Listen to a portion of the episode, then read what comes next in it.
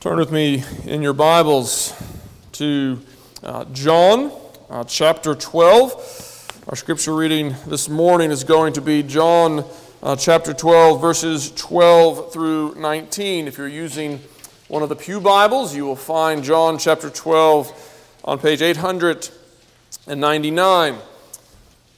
You're a regular here, you know that for the past several weeks we have been studying Luke's account of Jesus' Olivet Discourse, the last public teaching of Jesus' ministry before his betrayal and crucifixion. And Lord willing, we will return to that study in a few weeks. But for the next three Sundays, we will be in the Gospel of John.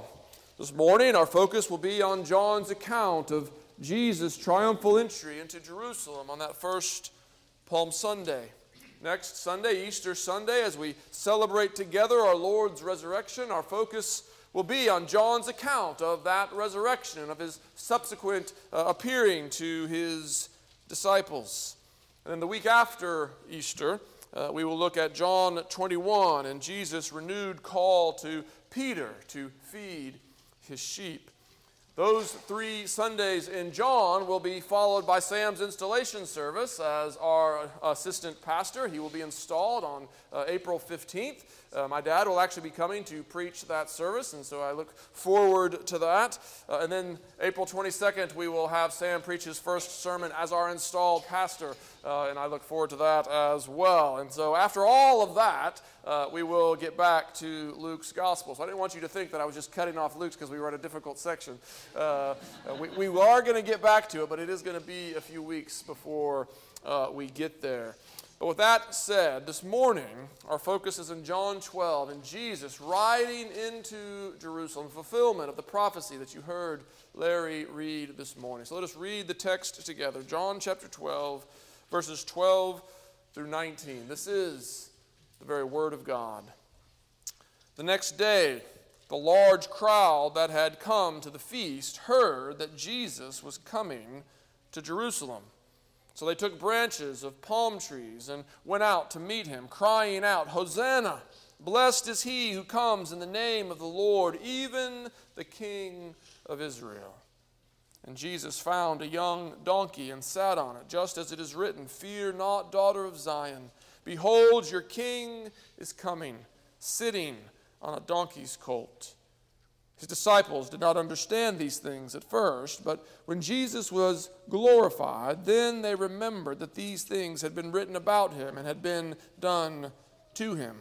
The crowd that had been with him when he called Lazarus out of the tomb and raised him from the dead continued to bear witness.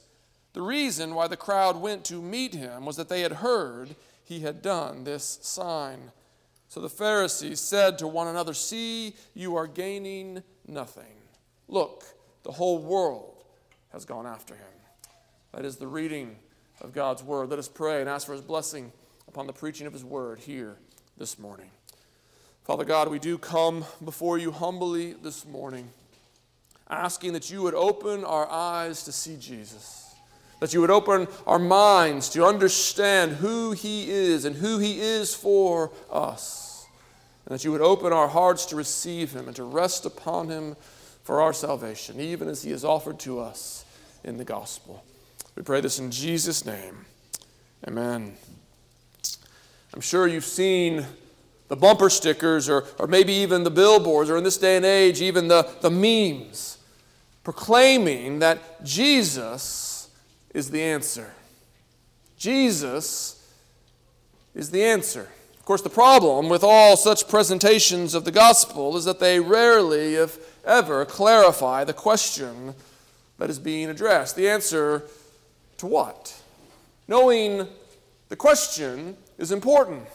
This week I read an article about eight questions that are frequently missed on the math portion of the SAT. And in each case, the, the question was missed not because the math was particularly difficult or, or because there was some obscure formula that had to be remembered, but rather these, these questions are, are missed again and again and again because students again and again and again fail to read the question correctly. Having misunderstood the question, they necessarily misunderstand the answer. I think something similar can happen on Palm Sunday. On Palm Sunday, we know that Jesus is the answer. He arrives in Jerusalem as the answer. But what's the question? What is the question that Jesus comes to be the answer to? And that is what I hope we will see this morning. And I want us to get there in, in two steps. First, by looking at the crowd's expectation, and then at Jesus' own proclamation. So let's begin with the crowd's expectation. We see what the crowd is expecting in, in a number of the details that John gives us. The first thing is just simply the crowd's size. John says, The next day, the crowd that had come to the feast heard that Jesus was coming to Jerusalem, and so they took branches of palm trees and went out to meet him. And so notice, the, the crowd hasn't gathered here to see Jesus, at least not at first. That's not why they're here. They are here for the feast. They have, they have gathered in Jerusalem for the, for the feast. This was a, a dream, a lifetime dream of many Jews to, to one day celebrate the feast in Jerusalem. And so every year, many pilgrims came to Jerusalem. There's a large crowd around. But notice what, when this crowd hears that Jesus is coming, they go out to see him. When they hear that, that Jesus is on his way, they, they move to greet him. And that Jesus' presence can move such a large crowd tells us that they believe he is someone of importance, that his presence is significant. Think about it. When I arrive at the airport or when you arrive at the airport, you're lucky if your family comes to greet you, right? You're lucky if they don't make you drive home on your own. But when the President of the United States or when some famous actor or when a beloved musician arrives, Somehow, word spreads like wildfire, and everyone gathers to greet them. So that the crowd moves to, to greet Jesus as he's riding into Jerusalem tells us that they thought he was somebody. But who exactly did they think that he was? Well, we have a clue in the second detail that I want you to notice. The, the second thing I want you to see here is the crowd's use of palm branches. This is, after all, Palm Sunday. We, we see it in what John writes. When the, the crowds went out to greet him, they took palm branches and went out to meet him. Now, the exact origin of this, the, the, the exact significance of this, why they did this, that, that's, that's debated. No one really knows for sure how it came to be that, that the Jews would, would wave palm branches in the air. But at the very least, it is an expression of joy and, and excitement. It is, it is something like, if you've ever seen an NFL football game, it's, it's something like the fans in Pitt, Pittsburgh waving their terrible towels above their heads. Or it's, it's something like the, the fans in Atlanta doing the, the tomahawk chop. It is a, it is a action action that has symbolic significance. It doesn't make any sense if you don't know what's going on. But if you've seen it before, if you're in the know, then you know exactly what's going on. You know the, the joy and the excitement that is being expressed. And this waving of palm branches was at least that. But I think it was actually even more than just that. It was, it was more than a mere expression of excitement. It was something like rolling out the red carpet.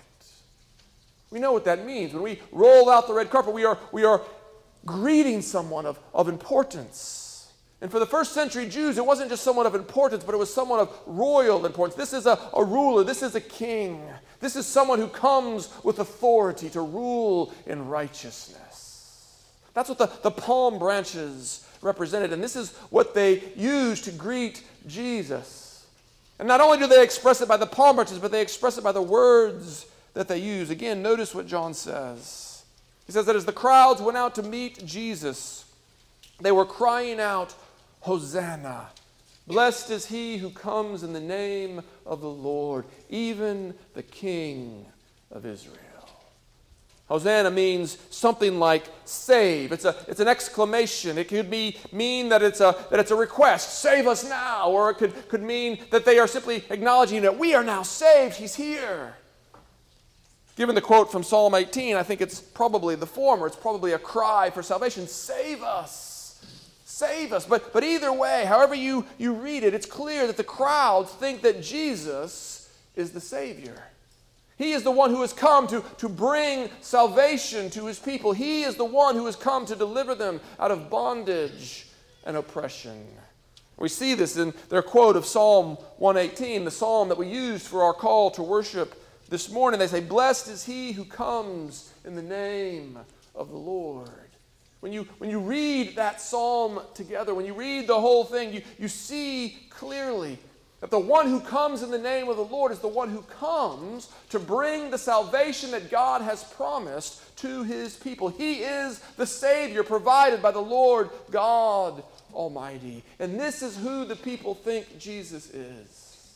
Jesus is the one who comes to bring God's salvation, to bring God's rescue, God's deliverance to his people. And this means that he must be David's greater son.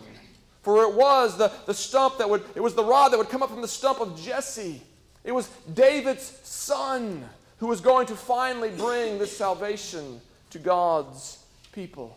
And this is why they say at the end, even the King of Israel.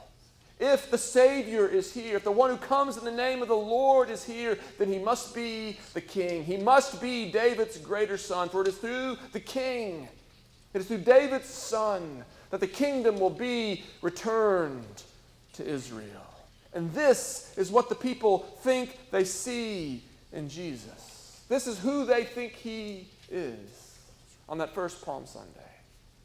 And the question is why? Why do the people think this? Why do they think that Jesus is the Savior? It's the final detail I want you to notice about the crowd. Notice the crowd's rationale.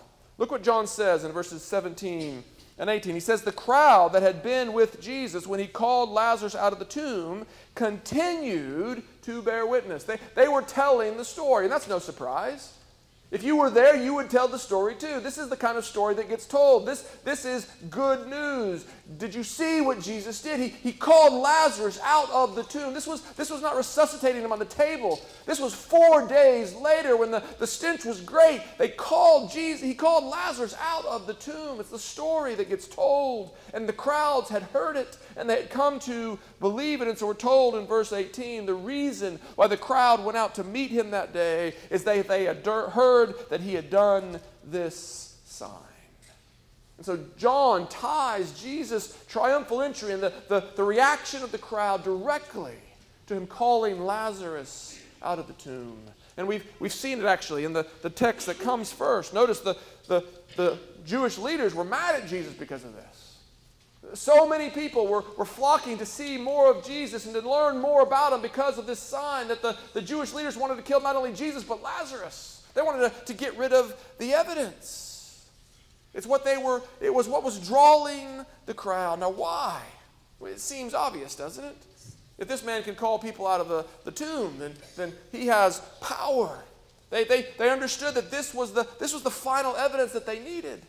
This is what convinced them no doubt Jesus' reputation had been growing for some time. This isn't the first sign that, that Jesus had, had done. They had, they had heard about the healings, they had heard about the, the miracles. But finally, it was Lazarus that, that allowed them to put away their cynicism, that allowed them to, to, to overcome their skepticism, that allowed them to finally believe that Jesus could be the one. There had been so many pretenders before, but never one like this. Now, don't misunderstand. They, they, they didn't know all that you know today about who Jesus is. The crowds didn't believe that Jesus was, was God and incarnate. It probably wasn't even on their radar. But if Jesus could call Lazarus out of the tomb, it meant that he was one highly favored by God. It meant that he was one, like the prophets of old, like Elijah or Elisha, who had both raised people from the dead. They had done that during the, the time of the kings. And if Jesus could do the same thing, then he must be like them. And remember what they did to the armies of kings. Remember the story when the, the king came after Elijah? And the king was going to arrest Elijah because he was troubling Israel? Fire from heaven fell upon the soldiers who threatened Elijah's life. We see something similar with Elisha. We looked at the story just a, a few weeks ago. The king of Syria came against Elisha in the city of Dothan and said, I am going to get this guy because he keeps, he keeps telling my secret plans to the king of Israel. And but when, when they came around the city of Dothan, what happened? Elijah prayed that his servant's eyes would be opened. Why? So that he could see that those who are with us are greater than those who are with him. And that day, the armies of the Lord stood between Elisha and the enemies of God's people. And so they knew that if he can call someone out of the grave like Elijah or Elisha, then he, just maybe, he can be the one who can restore the kingdom to Israel. That's what they were hoping for. That's what they were waiting for. That's what they were excited about. But of course, it brings us to our next question. For what type of Savior were they hoping exactly? What exactly was the, the salvation that they had in mind? You've probably heard it said before that they were looking for a political Savior. That's what they were waiting for. That's what they were, were hoping for. And I think that's probably true. They were looking for someone to rescue them from Roman domination. They were looking for someone to, to restore the kingdom to the king of Israel. They no longer wanted to be under the, the rule of the, the Gentiles. They all again wanted to be a king like they were in the glory days of David and, and Solomon. I think that's exactly what the people had in mind. That's exactly what the, the people were, were hoping for. And it's easy for us, you know, this side of Easter, to give them a hard time. Oh, you know, those poor Jews, they just didn't get it. They just didn't see who, who Jesus truly was. But I wonder, how much are we like them even today? What type of Savior are you looking for? What kind of salvation does your heart long for this morning? Some of you are experiencing financial trouble. You have debts that you cannot pay, bills that are piling up. You are in financial trouble, and you're looking for a Savior. Others of you have health issues. You're dealing with, with health issues yourself. Your, your body just doesn't work like it used to. You're, you're dealing with a, a disease. Or maybe someone you love is dealing with some sickness. And you're looking for your health to be restored. You're looking for the health of the one whom you love to be restored. Others find yourselves in broken relationships. Maybe it's your marriage. Maybe your, your marriage is, is stressed. Maybe it's just grown cold. Maybe it seems broken beyond repair. Others of you have children who are straying from the gospel, who are openly rebelling against your instruction. Others of you just don't have relationships at all. You're just lonely. And you wonder how, how God has allowed you to end up in this place. Maybe it's not your relationships, maybe it's your dreams. Maybe your, your dreams have, have crashed and burned. You, you have lost your sense of purpose, that position that you so longed for, you didn't get, and now you don't know what you're going to do to find meaning in your life. You're overcome by the sense of vanity. Are these not the issues? Are these not the, the problems from which we want God to save us? We want God to heal. We want God to, to prosper. We want God to, to place us in, in communities of, of close and, and fulfilling relationships. We want God to give us that sense of, of purpose. This is the salvation our hearts long for. And I hope that you can see that, that in this we are not too different from the crowds. We're not too different from the crowds who, who hailed Jesus as king on that first Palm Sunday. We can give them a hard time, but, but we're a lot like them. And because we are like them, because we are like the crowds in this way, I want you to hear me say that we are open to the same disappointment. We are open to the same disillusionment. I know the crowd celebrating Jesus on Palm Sunday is not exactly the same crowd. There's not a one to one correspondence between the, the crowd on Palm Sunday and the, and the crowd that a week later is going to be crying for his crucifixion. And I know that it's in vogue these days to warn pastors not to make too much about the correspondence, but forget all that. If you read that blog article this week, just, just sort of set that aside because while it's not a one to one correspondence, this is the crowd that came to Jerusalem for the feast. This is the same group of people.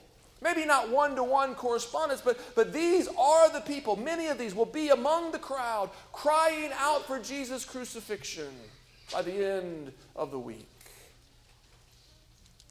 And so let me ask you what could cause them to turn so quickly? What could cause them to, to flip on Jesus within the course of a week? To put it simply, he failed to deliver. He failed to, to give them what they want. He failed to bring the salvation they were looking for. Think about it. What's the first thing Jesus does when he arrives in Jerusalem? He doesn't address the Romans, he goes into the temple. And he, and he throws out those who are buying and selling. He, he picks a fight with the wrong guy. He, he doesn't go to the Romans, he picks a fight with the Jewish leaders, and for the rest of the week, he spends uh, day after day sparring with them. It's what we've seen in our study of Luke's gospel. Conflict after conflict, not with the Romans, not with the oppressors, but with the leaders of the Jews. This, this wasn't what the crowds were were looking for. And so when he was arrested and when he was betrayed and, and when he was sentenced to die, it only seemed to confirm their disappointment. It only seemed to confirm that he wasn't who they thought he was. They thought he was the Savior, but he's turned out to be just another pretender. They were disappointed. They were, they were mad, and so they thought, go ahead and crucify him. What do we care? Clearly, he's not who we hoped he was. Such was their disillusionment. And you will feel that same disappointment. You will feel that same disillusionment if you have the wrong idea about the salvation that Jesus brings to his people. If you have the wrong idea about the salvation that is being offered to you in the gospel, you too will feel their disappointment. Maybe you already feel it. Maybe you feel it even this morning. Maybe as you sit there this morning, you're thinking that Jesus hasn't proven to be the, the Savior you hoped for. Your financial problems haven't been resolved. Your, your health issues have not been healed. Your, your relationships are, are still broken. He didn't restore your marriage. He didn't fix your kid. You didn't get the position that you had your heart set on. You're disappointed. Maybe Maybe you're even mad. You may not be calling out for his crucifixion, but, but you're wondering if it's time to give up and walk away and look for another Savior. If that's where you are this morning. It is vital that you hear what Jesus says about himself. Let's look again at how Jesus teaches the people about the Savior he came to be. Look with me at verse 14. John writes, And Jesus found a young donkey and sat on it. Now we know from the other Gospels that, that Jesus had prepared this ahead of time, but the way that John says it, he, he makes it clear that, that Jesus intends to instruct the crowds. He, he does this for their benefit. When they come to him crying, Hosanna, blessed is he who comes in the name of the Lord, Jesus finds a donkey and sits on it. He doesn't teach them with words, but with this prophetic action. And it's an image that we're familiar with. It's an image we, we've seen before. After all, we celebrate Palm Sunday every year. We, we, we've seen this before. We, we know about Jesus riding into Jerusalem on, a, on the foal of a, of a donkey. We, we know about the crowds waving their, their palm branches. It's a familiar image. But let's admit its significance is not immediately obvious. Isn't it encouraging to know it wasn't immediately obvious to his disciples either? Look what, look what John says. He says his disciples did not understand these things at first. But when Jesus was glorified, then they remembered that these things had been written about him and had been done to him. So if you're sitting there and you're wondering, what is the significance of Jesus riding on a donkey, you're in good company. The, the disciples are right there with you. They don't know exactly what is going on. But with the benefit of looking back, John can tell us in verse 15 he tells us Jesus found a young donkey and sat on it. Why? To fulfill the words of the prophet, just as it is written Fear not, daughter of Zion. Behold, your king is coming, sitting on a donkey's colt. Now, John doesn't get the words exactly right. And that's actually kind of an encouragement to me. I struggle to memorize verses word for word. I, I always have. I never got 100 on my memory verses when I was in elementary school because I'd always miss a word here or transpose a word there. And, and John doesn't get it exactly right. But there's no doubt that he is quoting from Zechariah chapter 9, verse 9. He, he's quoting the, the prophet Zechariah, the, the passage that, that Larry read earlier. And what we see in Zechariah is this the prophet says to the people, the, the people who have been under the judgment of God, he says to them, Rejoice greatly, O daughter of Zion. Shout aloud, o, o daughter of Jerusalem, behold, your king is coming to you, righteous and having salvation is he. This is it.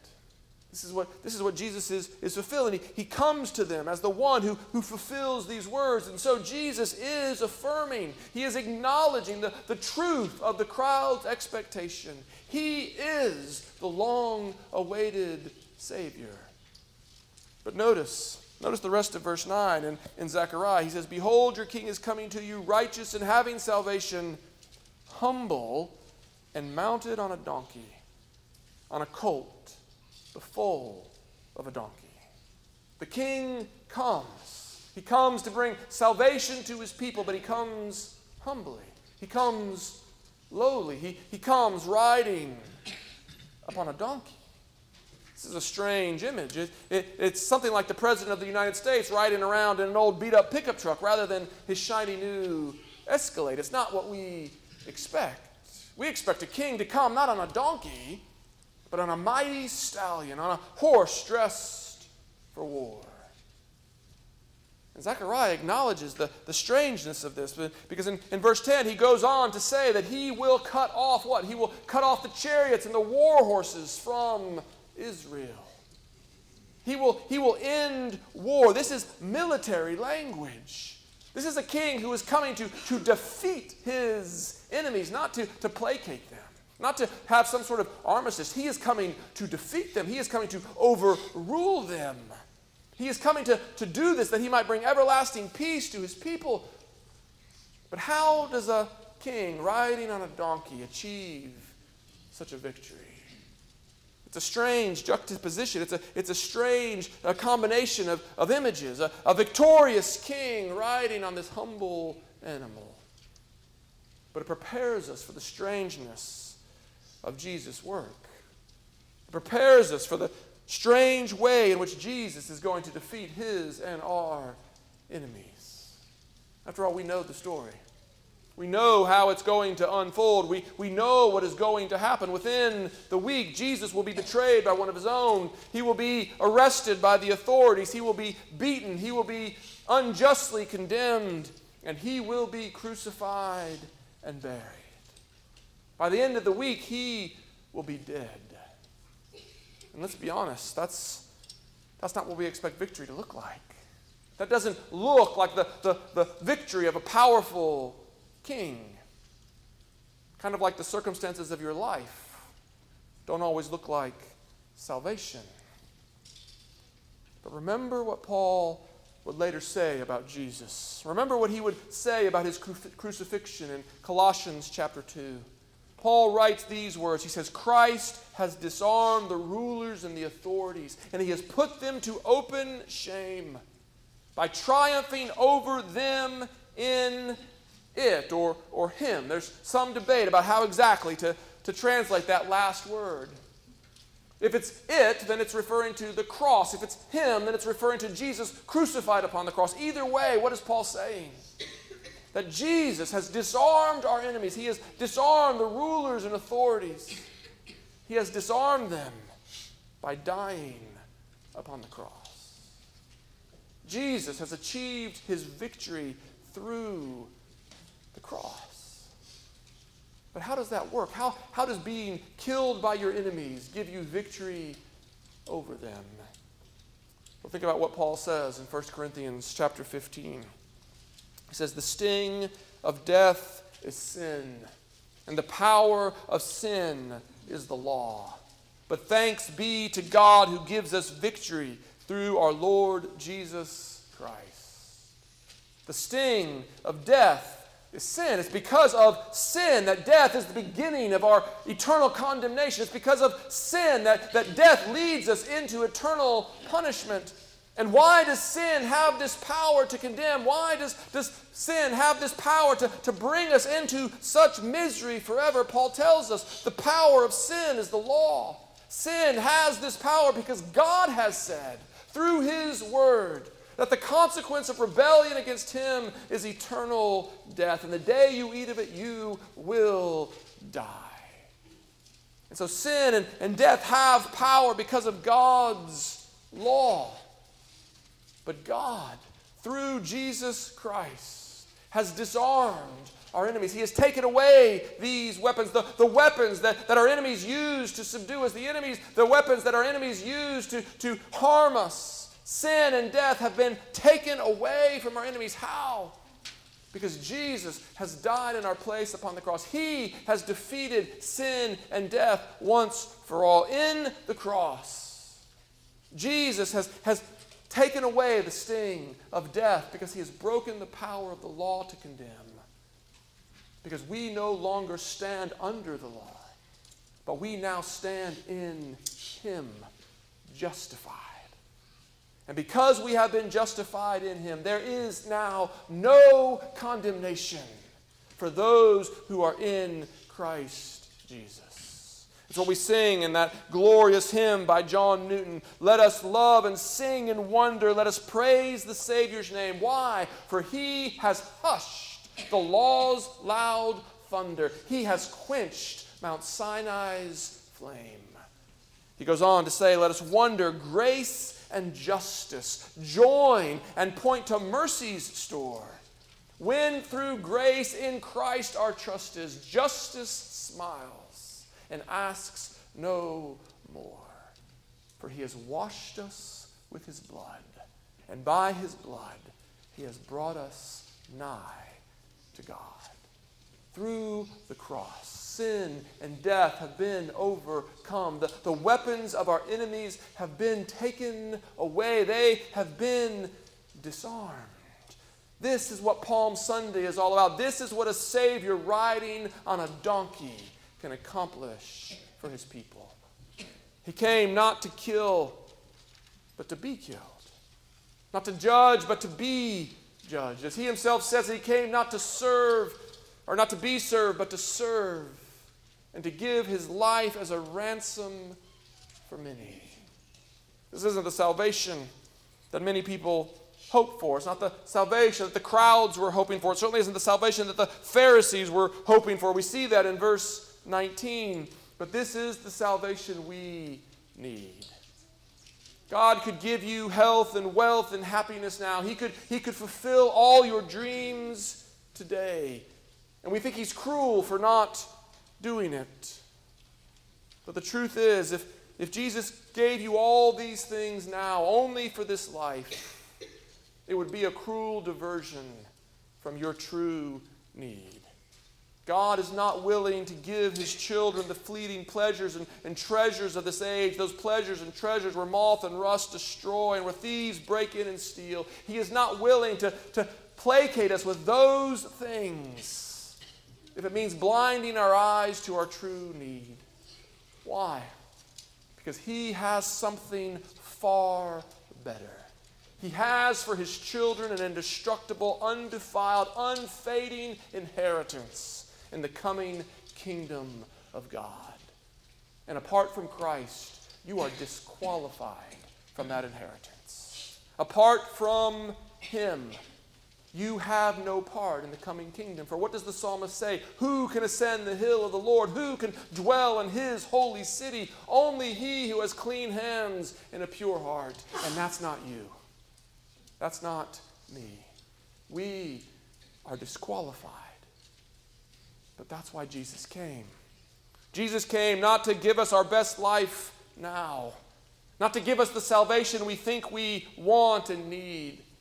He came to deal with our sin once and for all by the sacrifice of his own life that we might have new life in the coming kingdom for all eternity. Jesus will not save you from all your troubles in this life. If that's what you expect, if that's what you hope for, if that's what you desire, you will be disappointed and you will be disillusioned. Even as the crowds were disillusioned on that first Palm Sunday.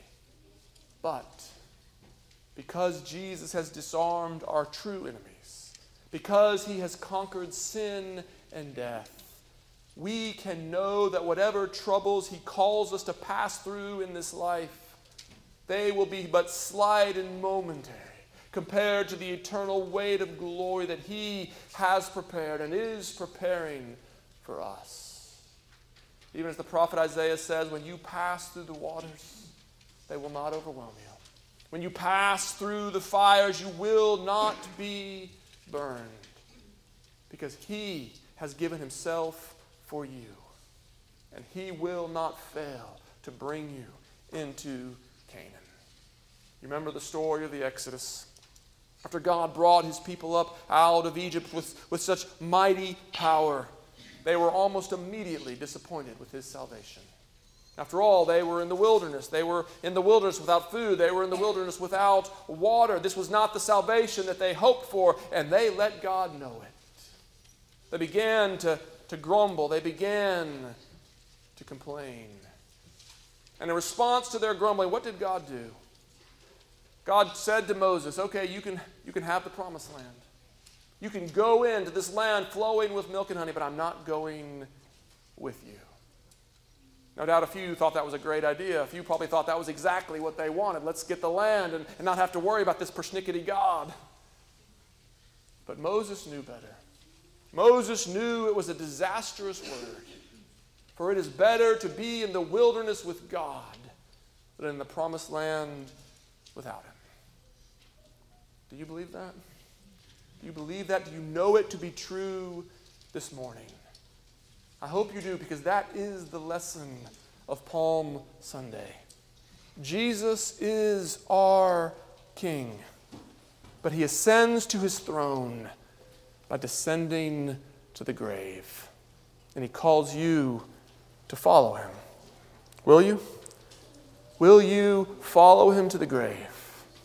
If you will, if you will die with him, then he promises that you will live with him as well.